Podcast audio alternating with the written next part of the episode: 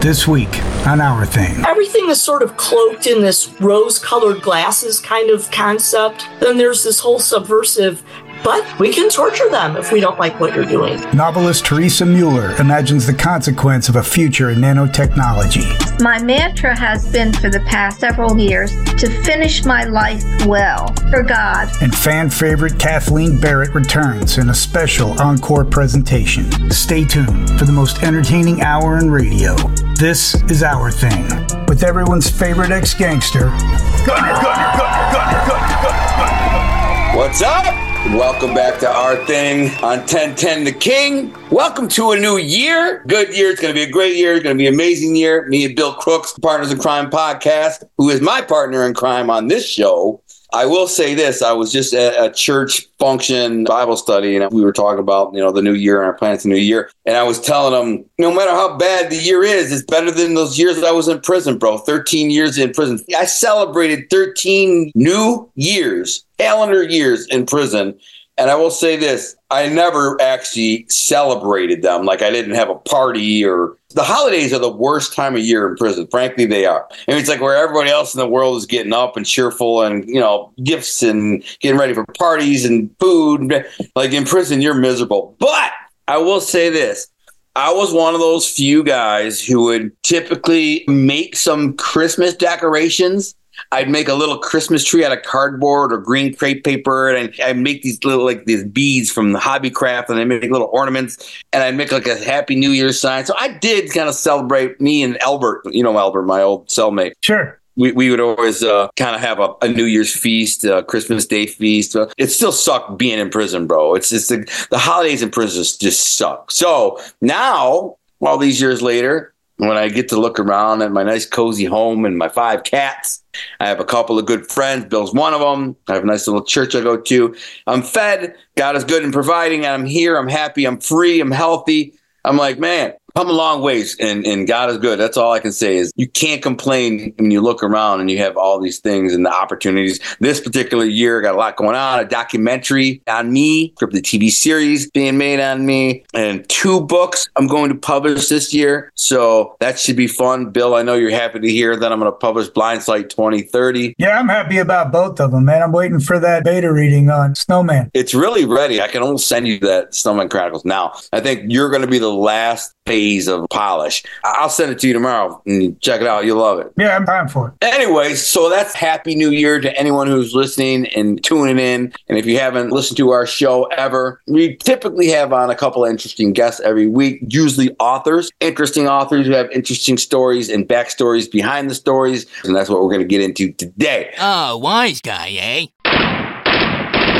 And you know what that means? That means this week's edition of Street Beat. This is a segment of the show where Bill Crooks reports on the latest underworld activities, crimes, and happenstances. We don't celebrate anything bad in the world that's happening criminally. However, we do find it kind of interesting to report on it. So, Bill, what say you? Well, Happy New Year, but not in Mexico. Never in Mexico. This is a predictable and unfortunate follow up to our previous story where farmers in the village of Texcaltitlan in a small surrounding town were backed into a corner by car cartel extortions. Remember that? I had a feeling this was going to end like this. Just for the record, like when you told that story, I'm like, in a week or two, there's going to be a follow up to the story, and it's going to be very bad. I'm assuming this. Yeah, we said it. We said it. So just to recap, if people haven't heard, these guys were getting extorted from a cartel. They reportedly fought back on December 8th, hacking, shooting, and burning 10 gang members with sickles and hunting rifles. Four villagers also lost their lives in addition to the 10 gang members. And at the time, while we admired their brave defiance, we also warned that it wouldn't be over.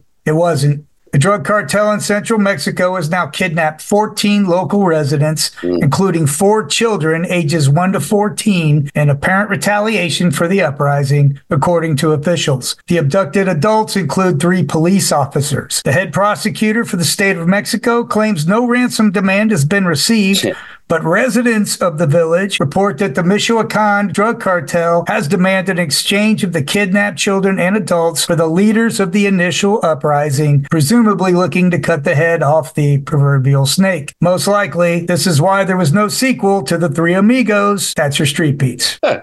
Three amigos. Yeah, cut the proverbial head off the snake. That's exactly what they're going to do. You know, you're the head of a gang leader who's, and the people are revolting.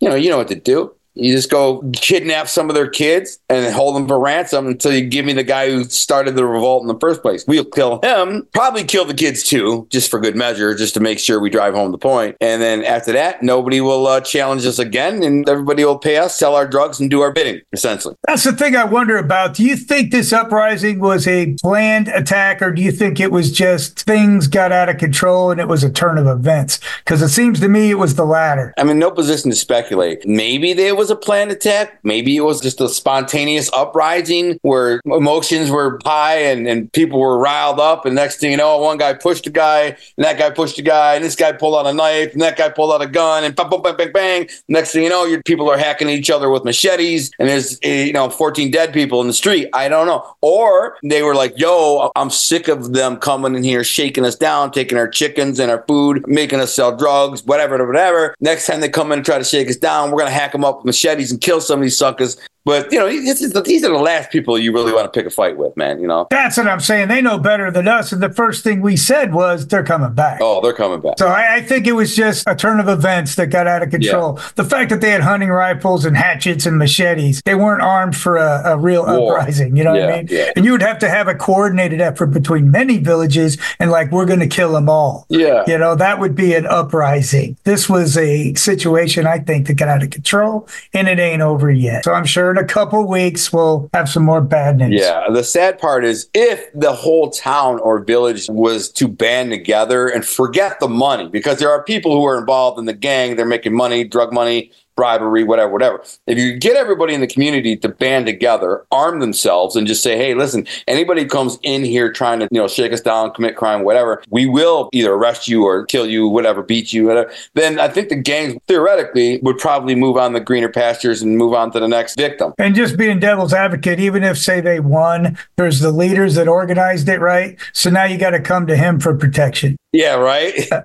Now you're being extorted by this guy. the leader of the uprising is now shaking the people down. So you know, what I'm saying you got to pay me. Exactly. It's almost like a mob war. It is. You know, it's just like like I said, the vacuum always gets Yeah, filled. it never ends. It's too bad. Well, I guess that's it this week with Street Beats. When we get back, we'll have our first guest of the night on. So stay tuned to our thing on 1010 The King. We'll be right back. Hey, have you checked out Our Thing Apparel? It's the original gangster clothing brand that lets you represent where you live, featuring t shirts, hoodies, vintage tracksuits, and more. Our Thing Apparel allows you to customize your clothing for your city or state. And now we're proud to launch our Atlanta line of urban casual wear. Check out ourthingapparel.com and use the promo code 1010 when checking out to get 10% off your total order. Make our thing your thing. Have you ever met a single person in your life that enjoys paying taxes? No, no one does. If you can't sleep at night because you have a huge problem with the IRS, I've got some free advice for you. This service is strictly limited to individuals that owe the IRS $10,000 or more in back taxes. And if you qualify, we can guarantee that you won't be writing a big fat check to the IRS or our services cost you nothing. The first 100 people that call today will get a free tax consultation worth $500. Stop worrying about your IRS problem. We can help you, we promise. Call the tax doctor right now. I mean, right now to learn more. 800 322 8714. 800 322 8714. 800 322 8714. That's 800 322 8714. What's up? Welcome back to our thing at 1010 The King. And I'd like to welcome to the show my next guest, Theresa Mueller, an author of a really interesting sci fi kind of book that I'm super excited about. I'm not joking. This is one of those books that I geek out on. And it's funny. My wife was talking about Christmas Story, and I said, I've never seen it from start to finish. And she says, Oh my God, where were you as a kid? I said, At that age, I was watching Terminator, the greatest movie of all time. And she's like, You think Terminator is the greatest movie of all time? I said, Yeah, based on the writing, the quality of the story, the, the paradox. I start going into the story thing. She's like, You got to be kidding me. You never seen Christmas Story. So, what made me think of this is Theresa's book is kind of like a modern day, I won't say Terminator, but in some ways, kind of. There are similar elements to the Terminator story. It's a Mm-hmm. futuristic kind of cyborg ish story of artificial intelligence and technology begin to blend with humanity until, you know, well, I'll let her tell the story. But Theresa, welcome to the show. Thank you very much. I'm very happy to be here. We're happy to have you. So, We were getting warmed up in the green room before you got on, Gunner. So we've covered the major genres of cyborg movies. Yeah. Oh, yeah. Oh man, Cyborg is awesome, man. Seven of nine. I'm a huge Star Trek fan too, so I was like mm-hmm. Cyborg, like seven of nine. She was hot. So listen, let me go back in time to your story a little bit, Theresa. Like, where are you from originally? Where did you grow up, and what was the evolution of your writing career? Like, what led you to the point where you decided you're going to write? Because I know you worked this kind of this industry a little bit, and that led you to this mm-hmm. idea. But tell us about it. Yeah, so I was born in the Chicago area, lived in Chicago a couple different times. Basically, grew up in the Chicago suburbs. I was always a huge sci fi fan. I can remember being a little kid when 2001 was broadcast on national television for the first time, didn't miss it. And it just went from there. I was a little kid. I'm standing eye to eye with this old black and white TV watching the astronauts walk on the moon when I was a little kid. And it really had a dramatic impact on me, just imagining the astronauts out there and, you know, learning about the technology, about how could we do this amazing thing, send people to the moon. And so I've been enthralled with science and astronomy, technology, and things like that ever since. You know, my career now, I've been a nurse for quite a few years now. And over the years, I've taken care of a lot of people who've had things like prosthetics and various implants, really important things to help with their quality of life, to help them live longer lives and happier and more satisfying lives. You know, the, the, the more we dive every day into the future, the more these things are evolving these technologies are really evolving by leaps and bounds. And it kind of made me wonder and think about, well, where's healthcare going to be in 20, 30 years from now, 50 years from now? What sort of amazing things are going to be there for us in the future to utilize to help people, to help ourselves, to live better lives, to live healthier lives? I mean, diabetics have insulin pumps now. And so there's all these really important things, but how far is it going to go? And Right. at what point does the line get blurred? And it so just always fascinated me. I've been writing ever since i was a little kid. Um, i used to write little stories and short stories you know all the way going back to grade school and used to make these little books and write books even when i was a kid so to me, it was almost like a natural evolution that I would just get to a point in my life where my kids are grown, they're independent. I'm not running around after a bunch of little kids. I've got a little time on my hands. And I just wanted to see if I could do it. I always loved the process of writing. That creative process has always been really exciting to me. And I really have enjoyed through writing this book.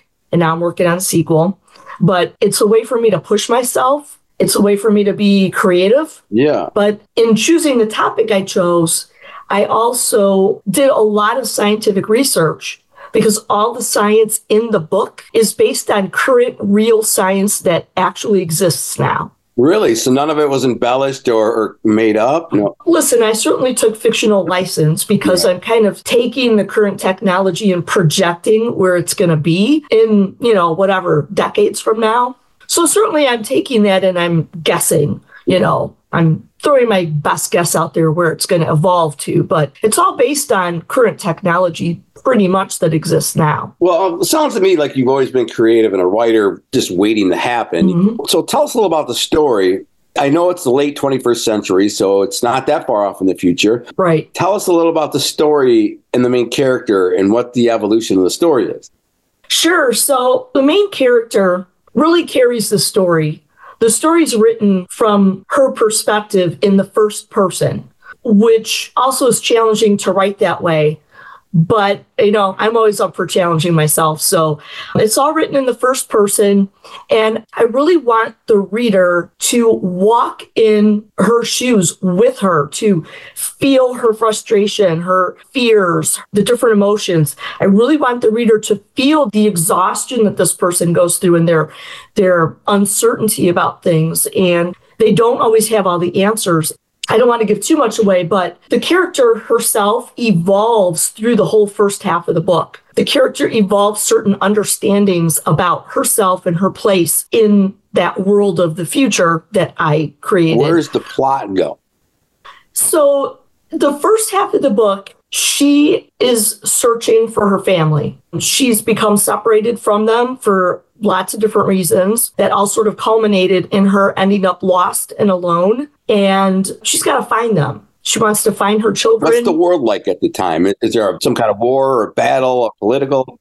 Well, there have been a lot of, I call it quietly insidious things happening at the political level with various world governments. Eventually, that has led to the point where there is one overreaching world government. There are still countries in name, but it's kind of for appearances. Yeah. But really, there is one political entity that governs the whole world. They kind of do so in Big Brother style. They can see everyone everywhere and they know everything that's going on and they can literally get inside people's heads and control them and influence them So them. this is based on a future technology. They can actually have mind control over them. That's Very right. real possibility.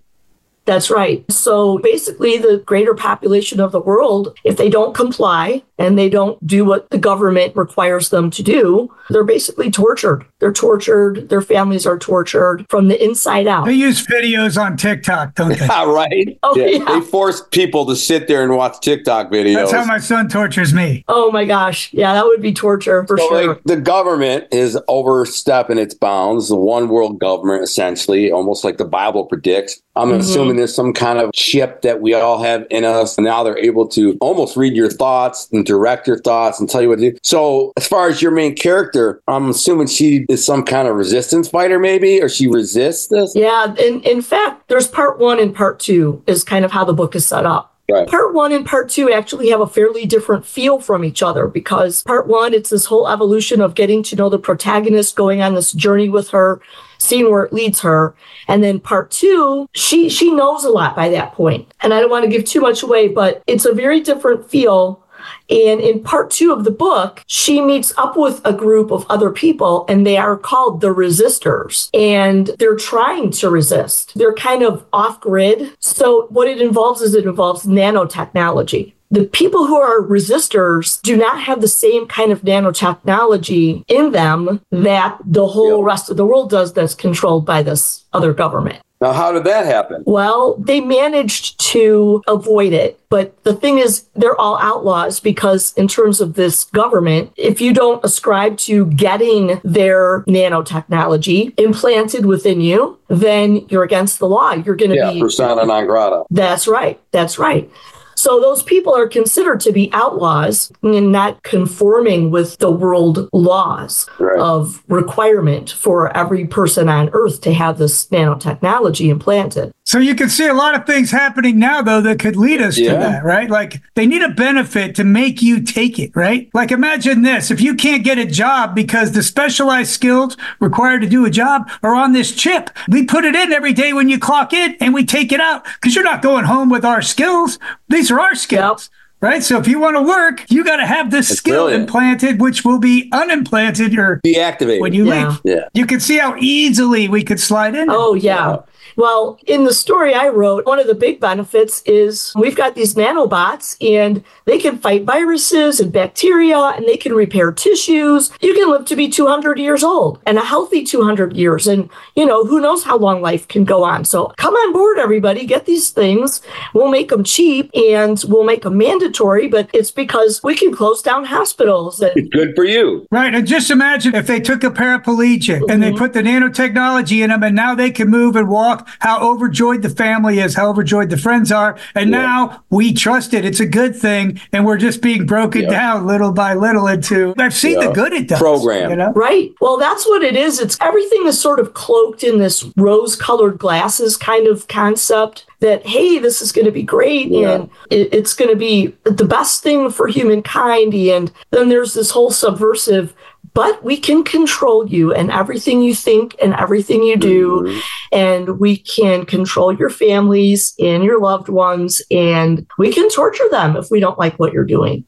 there's the polar sides of this technology where the lines really get blurred. You know, the protagonist knows deep down that the things that are going on are just wrong, but also she's one person against this billions of people large establishment, the world. And then the other thing that's kind of going on during this time is that human beings are really venturing into space. They're going to the moon, they're going to Mars, because that technology has also evolved. And I kind of like to think of it like the world of the vastly large meets the world of the infinitesimally small. And where they come together is somewhere between science and humanity. And where's it all going to take us? Because science and technology is advancing so rapidly now. Who knows where things could be in a handful of decades from now, you know? Well, the problem is absolute power. What do they say? Yeah, it's like absolute power corrupts absolutely. Right. So this is what's happening because if you put this type of technology, even weapons, into the wrong hands, it gets Yep. abused, right? So at first, this probably was invented by some scientists and some engineers who thought this is going to be great for humanity. We're going to have people walking. We're going to bring back their eyesight. We're going to cure all cancer. We're going to have mm-hmm. other. And then some evil people said, hey, listen, if we can get ourselves into power and we can force this on people and then program them to Right. do what we want, we can control them and we can Yep. control the whole world. Therefore, there comes the absolute power and corruption. In your particular story, is there a like a major war that happens? Well, I will say not a major war in this book, not saying that won't come in sequels. But in the second half of this book is when you start to see more resistance. The resistors are getting a little more organized and trying to do something. And so there's something kind of cool that they pull off towards the end. And I'm not going to reveal that, but it's sort of cool. Definitely some battles there, I will just say, the second half. But the other interesting part that I that I can share is that because human beings are wanting to venture into space, because we're such explorers and we want to go see what's out there, more of it, some of these technologies, as they have in the past, came from the space program. And our protagonist used to work in the space program. The plot thickens. Yes, yes. I guess your protagonist, she kind of figures it out and is now organizing a resistance. Mhm. I'm sure the odds are immensely stacked against her. Oh, yeah. I'm getting a sense that the space travel part of it is important. Very, it's very important. It figures prominently here and there throughout the book. The story rides on it, basically. So Yeah. it's a lot about the space program, NASA, and how that whole thing evolves. I'm thinking about weapon systems in terms of what the resistance could use to counter. Do they create their own type of nanobots, or is there some kind of electromagnetic pulse that kills the nanobots, or is there anything like that? Uh, there's a lot like that. Like I said, a lot of that comes into play more in part two. But Mhm. yeah, they are working on some weapons. They are working on ways to defeat the nanobots. Right. Plus, it didn't happen overnight. And like the Terminator, that was kind of like an accident. Technology out of control. This was a calculated effort by design to convince us to give up our humanity. You're right. So this is a long time coming. Yeah. How would they do it? They'd have to break down the family unit and desocialize people. That's right. Yeah. You can see we're doing that now. Family unit's almost come and gone. Now you got your video and your phones where kids are at a party and they're all on their phones. They're isolated. Yep. You know, the divide and conquer phase is uh, we're well within that. And the timeline is perfect too, because like you said, right now, today, first of all, kids don't even go to parties. If it is a party, it's on the internet, right? Yeah. When they're, they are at a party, they're staring at their phone or on a video game or Yeah, a watch party. Yeah. watch party. So, so, but what will the world look like in hundred years from now, or seventy-five years, or whatever it is? In Theresa's books, the end of the twenty-first century, who knows? Maybe her book sparks into motion a paradox that actually becomes a reality. Some scientist reads her book and says, "Hey, listen, I can create these nanobots," and before you know it, Theresa, you're the blame. Way to go, Theresa. you know what? People are going to do what they're going to do regardless of my book, I feel like. But it was an interesting delve into imagining what could happen. Fun. And getting back, talking about weapons, as a matter of fact, I'd say one of the most important and powerful weapons in this book, this story, is a microscope. So think on that one for a minute. But So they can draw blood and see if the nanobots are there. So I get it. right. I feel like one of the most powerful weapons, if I was writing the story, I would create some kind of either virus Mhm. that attacks the nanobots Right. Or some electromagnetic pulse that renders them dead or useless. Mm-hmm. Or there's just mass murder, Mhm. which is always an option too for the for the bad guy. Yeah, the electric pulse is dangerous because our brainwaves are electric pulses. Yeah. Right. So you'd have to design it in a way that it didn't kill you, but it would only kill the Mhm. bots, which is That's tricky. Yeah, a lot of different ways I've looked at continuing this, which is why I do want to turn it into a series. I'm working on the sequel now. So I've kind of vetted out some of those ideas because it's a pretty complex story. So any one of those things you just mentioned is a potential for the future of the series. Yeah. You know, while we're smoking pot and opining on this, what if you pictured the earth as a singular organism? You know, and like when we have kids, it's because we want to perpetuate our bloodline and move on, right? So if the earth had the same inclinations, it's been evolving species and species and species, trying to find one that can finally get off of it when the earth is finally done and perpetuate itself somewhere else. And uh, humans are the best choice so far, but not good enough. So the nanotechnology is a natural evolution of this to create a hybrid Yeah. that can finally get the hell off the planet because the planet is dying and Earth lives on through whatever exists. that's pretty next. brilliant. Mhm.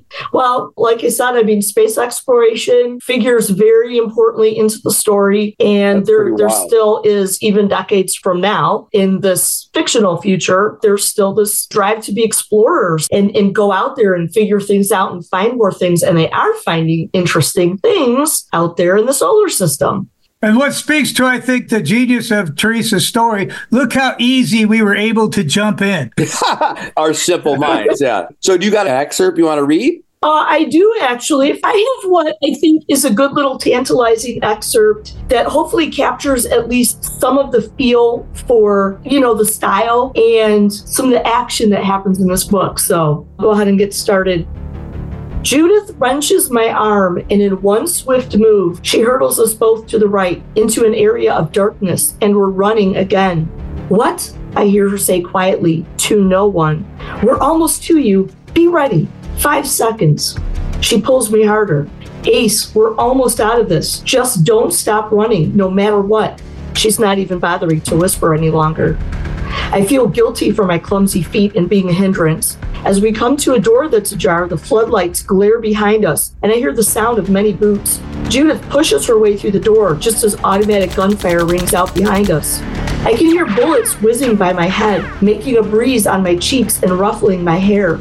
Time stands still in this moment, and I have the ability to contemplate how lovely the bullet breeze feels.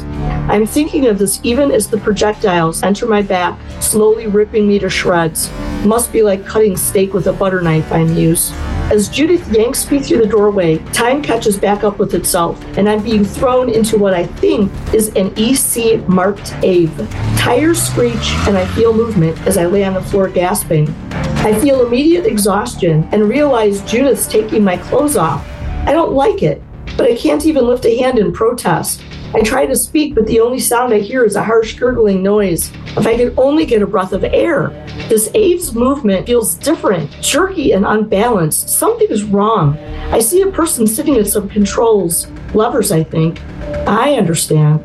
This person is somehow driving this Ave rather than the Ave just driving itself. Everything outside the windows is a blur. I know we're going much faster than an ordinary Ave would go.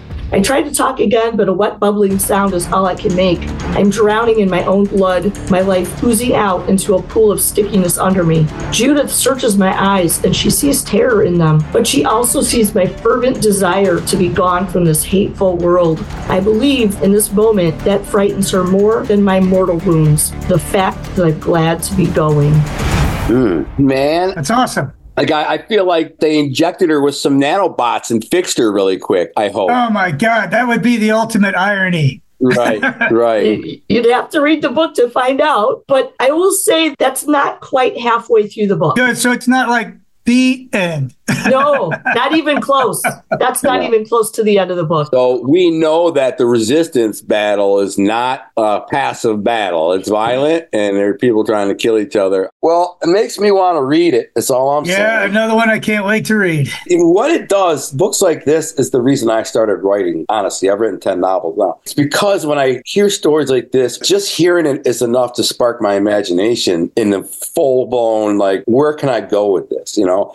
And I could go Mhm. forever. I could write a 10 book series based on just this right here and just and go. But that's the fun part about Yeah. a story like this. It's the reason why sci-fi readers love to read sci-fi. Stories like this allow you to take your mind and go to places where most people's minds will never go. So that's why I love books like this. And I hope people definitely buy it and read it. Tell them before we go where they can find your books and, where they can find you. Are you on social media? Thank you. So on Facebook, I have an author page. Just look up T.E. Mueller. And then I also have a group on Facebook, which is dedicated to this first book. And the group is the same title as the book. It's called Vast. And then you'd have to put in a semicolon and then 57 seconds. Vast is the name of the series. So you put that in and then it's the numerals five, seven seconds. So that's my Facebook group. Everything I post to that group is related to the book and the story in some way. Yeah. And so that's the best way to find the book online. But the book is listed with Amazon, so it can be purchased there. And then you can get the Kindle version of it too. Some people do a lot of traveling and stuff. They don't want to carry a book around, but they like the Kindles. The other way you can find me, you can get to my author page through my main page, and that is Teri Pie, T E R I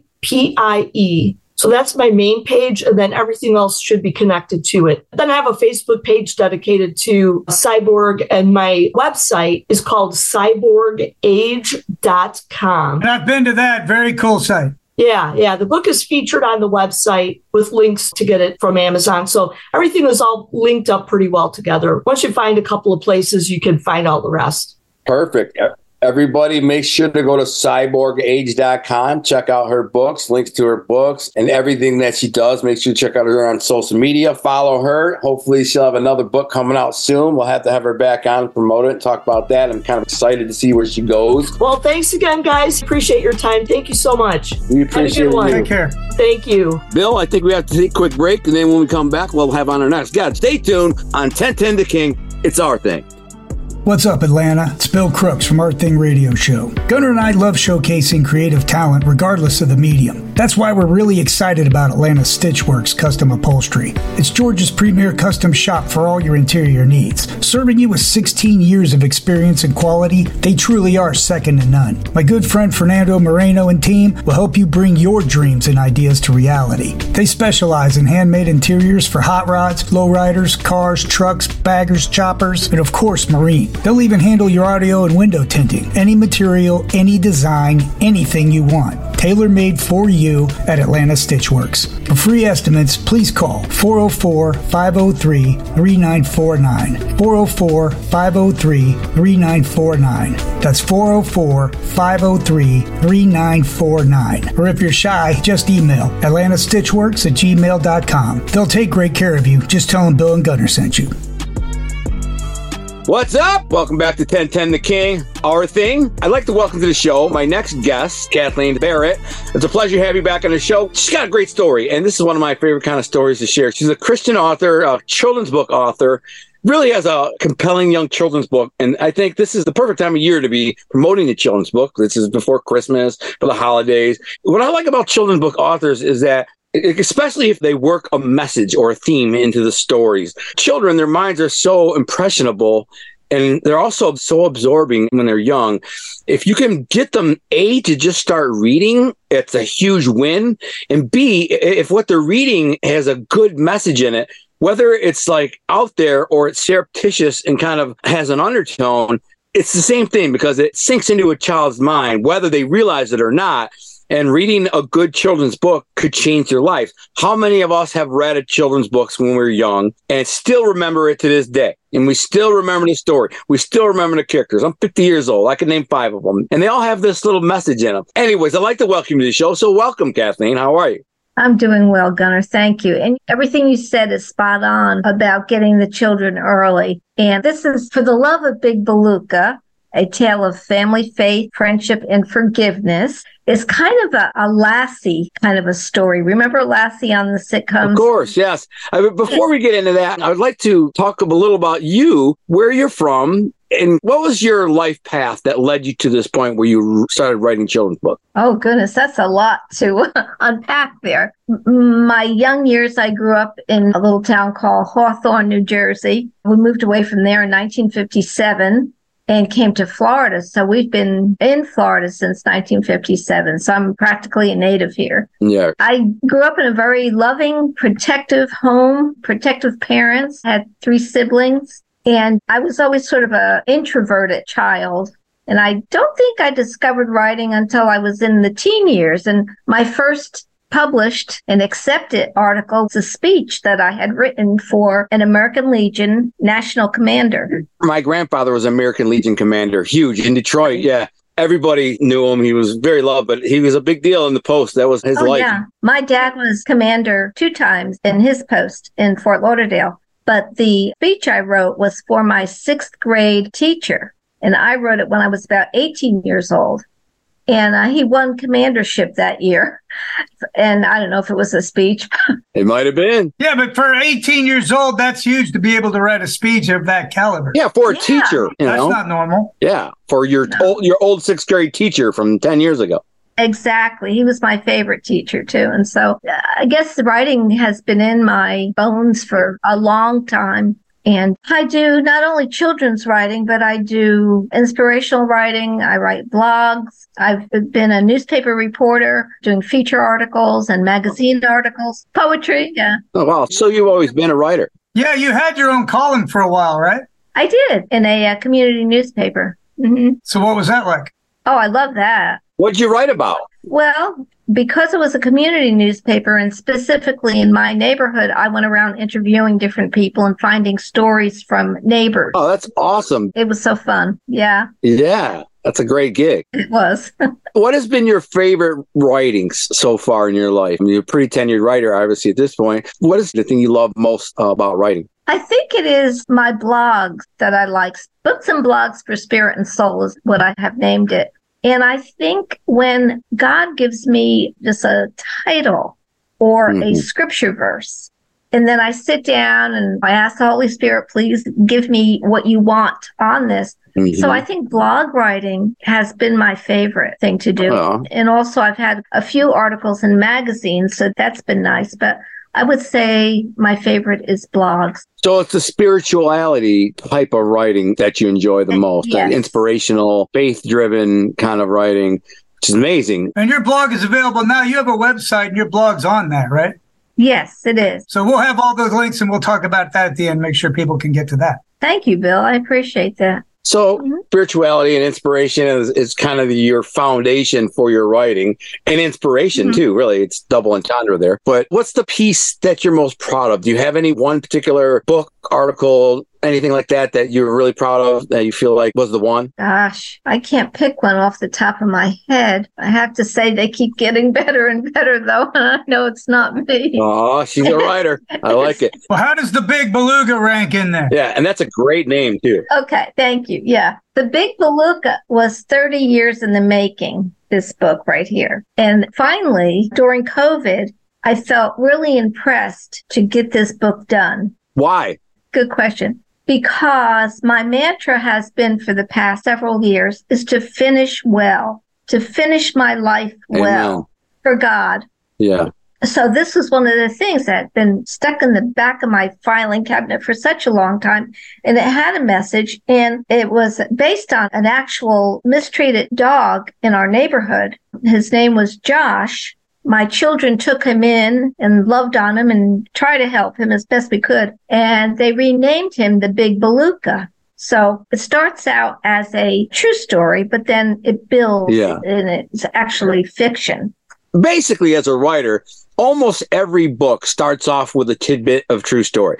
So tell us a little more about this book. It's a good story. I want everybody to kind of know the story. And this is for the parent who's looking to get a gift for their child. What age group would this be for? Well, that's an interesting question. I had written it for like 8 to 12 year old range. But the first month that it was released on Amazon, it became number one three times in the month of October. Wow. And I discovered that there were many adults buying the book. Well, now, were there adults buying it for their kids to read or were they no, reading? I have a friend who bought 50 books for her adult Wow. softball team, and they read the book and they said they couldn't put it down. Aw. It's an easy read. It's a sappy, kind of old fashioned, just sweet story. And I, I think nowadays we need something Yes, sweet, we do. something simple, something Amen. loving, something that teaches value. Yes. So tell us about this story. We know the dog was based on a dog that you happened to adopt and found.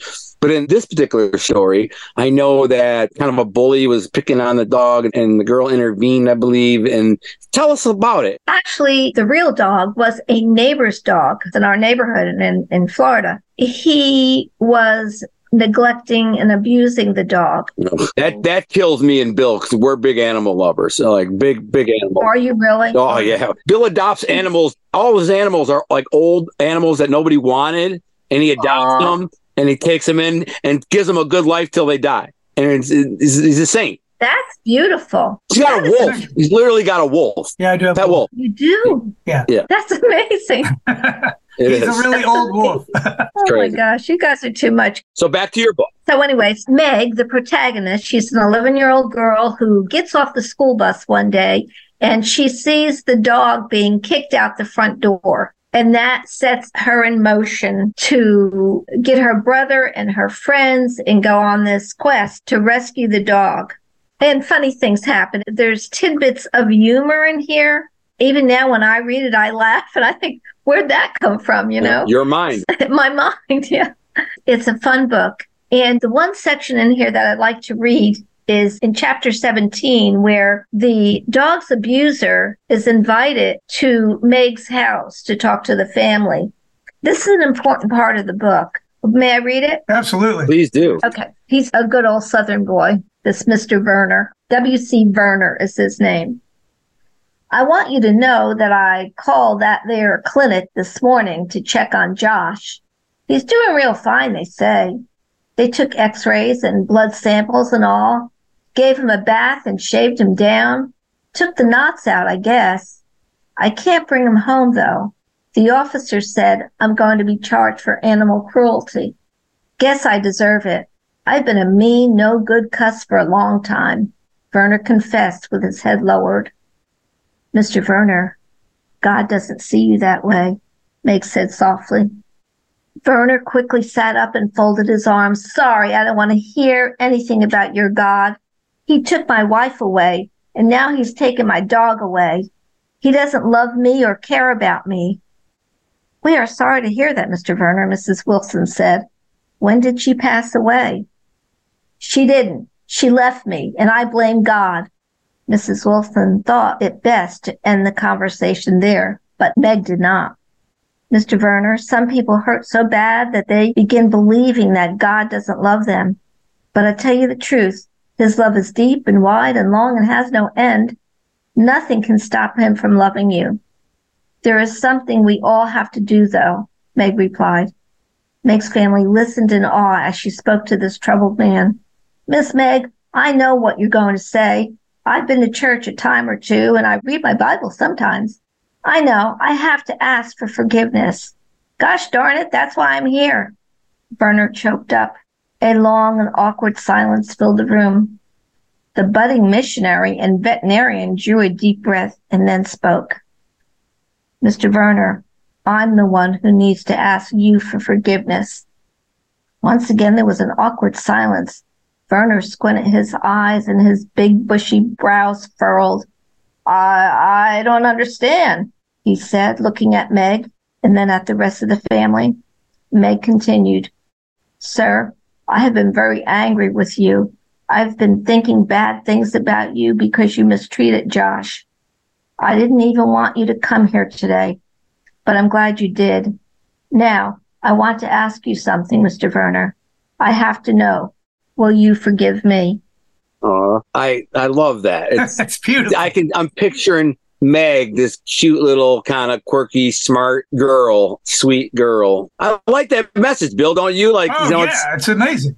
It's amazing. the Christian lean of it. It's it's powerful. I mean, It is. And I read reviews of your book and they were all overwhelmingly positive. And the one thing that kind of irked me, and even though this review was 99% positive, it said that the thing it lacked was a major trauma or obstacle. For one thing, I just heard it.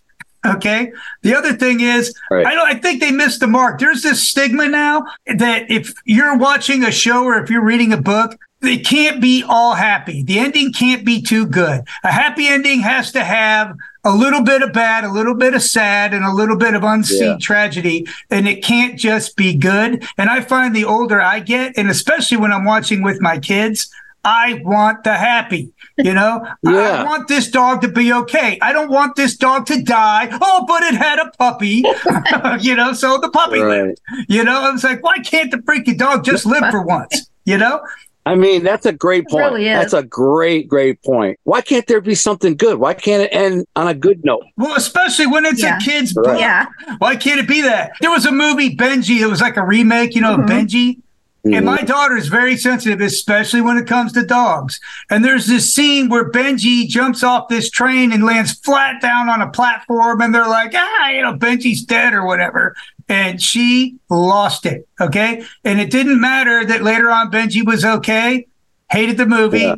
Cried herself to sleep, and I'm like, he was okay, you know, but it didn't matter. It was so dark for Yeah. people to say like, "Oh, you know what the children's book is missing? A little bit of darkness." No, it's not missing. No, there's enough Right. darkness in the world. Yeah, it doesn't belong there, and nobody Yeah. wants. Yeah, it. there's enough Yeah. darkness. This is the 17th chapter. I think I have Yeah. 23 or 24 chapters. So there's still tension, but not graphic pain and darkness. There's tension. Yeah. Mm-hmm. The little girl, she's smart enough and evolved enough spiritually to know that even though she was having these mean, dark thoughts about him, that she was in the wrong for that herself. Yes. And she asked him to his face to forgive her for that and try to make it clear that if I can forgive you, God can forgive you. He loves you. And that's a great message for kids. That's a great message. Yeah. for- It is, and I love it that even the bad guy's not really the bad guy. Yeah, exactly. yeah. You never fall too far that God can't lift you out and forgive you. What a great message for young people. Thank you. Books like this, Bill, should be mandatory reading in grade school. Thank you. If they would just say we're going to read one book a week in our English class like this, and they would absorb these type of stories,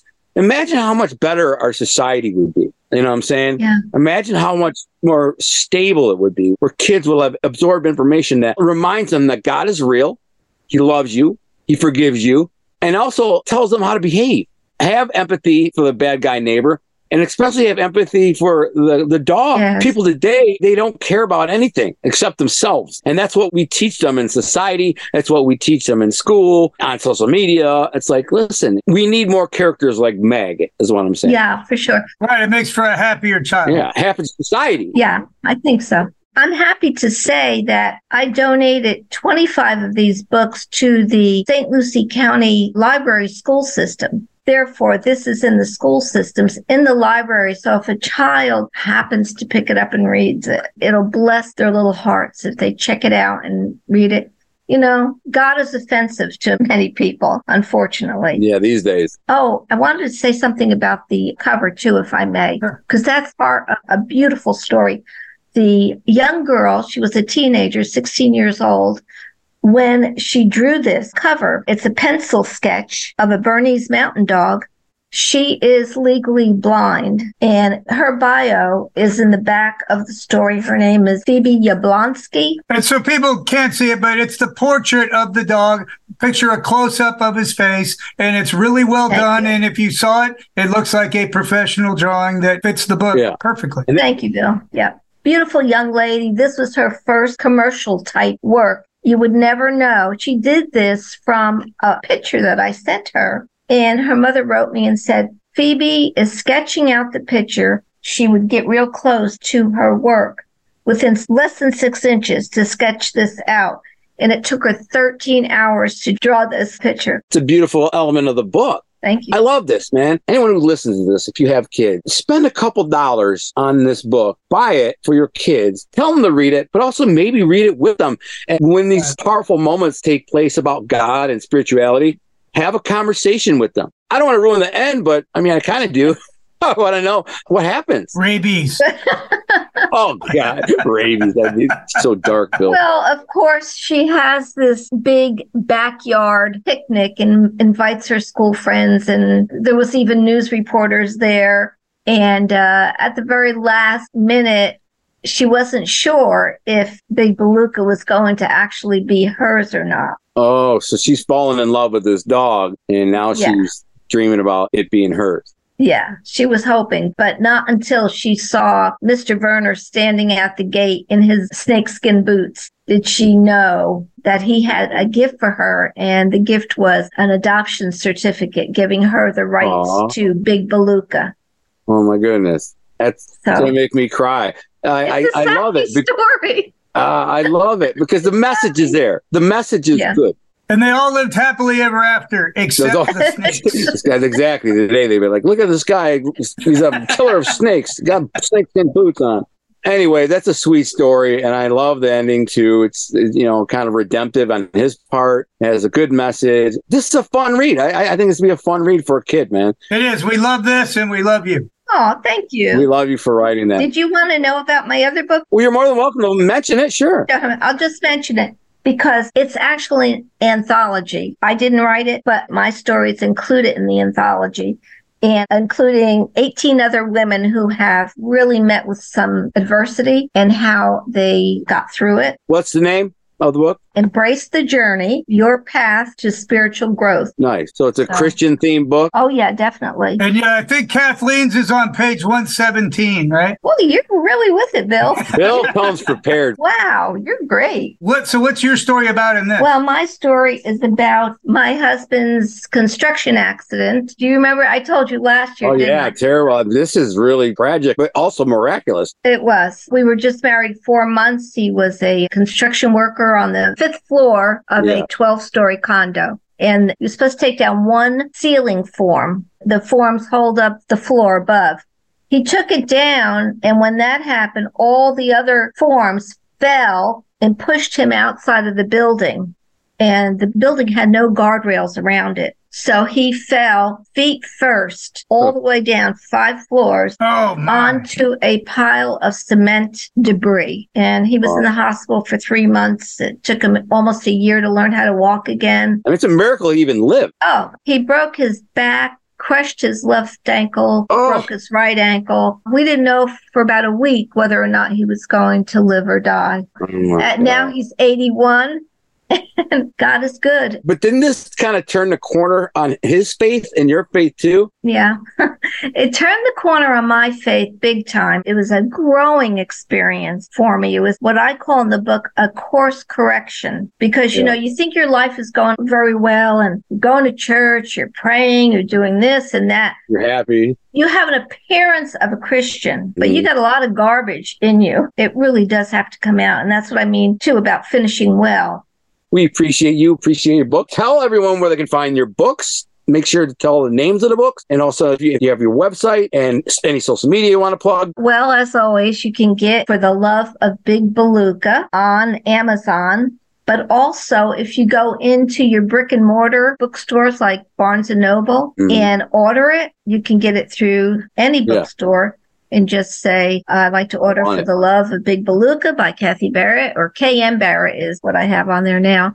And social media, kathybarrettwrites.com. I have KM Barrett author, but kathybarrettwrites.com is my website. for the love of Big Balooka, I feel like that should be like a, an everyday language. Like when you get uh, upset or something. When you drop an anvil on your foot. Yes, for the love of Big Balooka. They're too much. I, I love being on your show, and I think you make a great pair to do a show like this. No, really, you both are wonderful. Thank you. Thank you. And I have to say, as always, if you go to our archives shows on Spotify, or Heart Radio, in the show notes, I'll have all her links and how to get it. I'll make it real easy to find it. Pleasure having you on. We'll have to have you on again. Keep writing, and when your next book drops, give us a call. We'll have you back on and talk about it. I love it. Thank you, guys. God bless. Will, I love to end the show on a positive note like that, spiritual note and inspirational note. So with that, that's another one in the books, our thing on 1010 The King. We'll see you next week. God bless. Have a good week. We out.